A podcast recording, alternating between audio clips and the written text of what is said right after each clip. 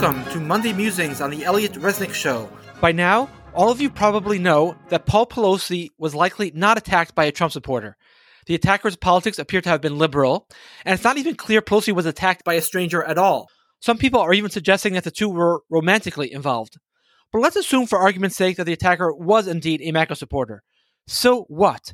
For six years now, leftists have been beating up and in some cases killing Trump supporters. A leftist almost murdered Congressman Stephen Scalise, for heaven's sake, and another leftist tried to murder Supreme Court Justice Brett Kavanaugh.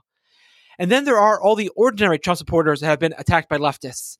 If you're active on social media, you've seen the pictures and videos. If you're not, look them up. College students, old men, teenage girls, all have been attacked for the unforgivable crime of supporting Donald Trump. That's actually one of the reasons, by the way, that some Trump supporters dressed in battle gear on January 6th. Nobody mentions this fact, but when Trump supporters had gathered in Washington the previous month, in December 2019, they had been attacked by Antifa and other vicious leftists. So some Trump supporters wanted to make sure there wouldn't be a repeat of that on January 6th, so they came ready for a fight, not with the Capitol Police, but with Antifa. But let's get back to the Paul Pelosi attack. The attacker was probably not a Trump supporter. But even if he were, are we supposed to get all up in arms after six years of leftist attacks on us? You mean one person gives the left a taste of its own medicine, and I'm supposed to rush to a megaphone to publicly condemn him? Count me out. As a general matter, I oppose violence. All civilized people do.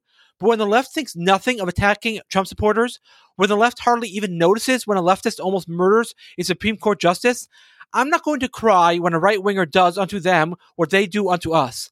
I may not support it, but I'm not going to cry over it either. You reap what you sow.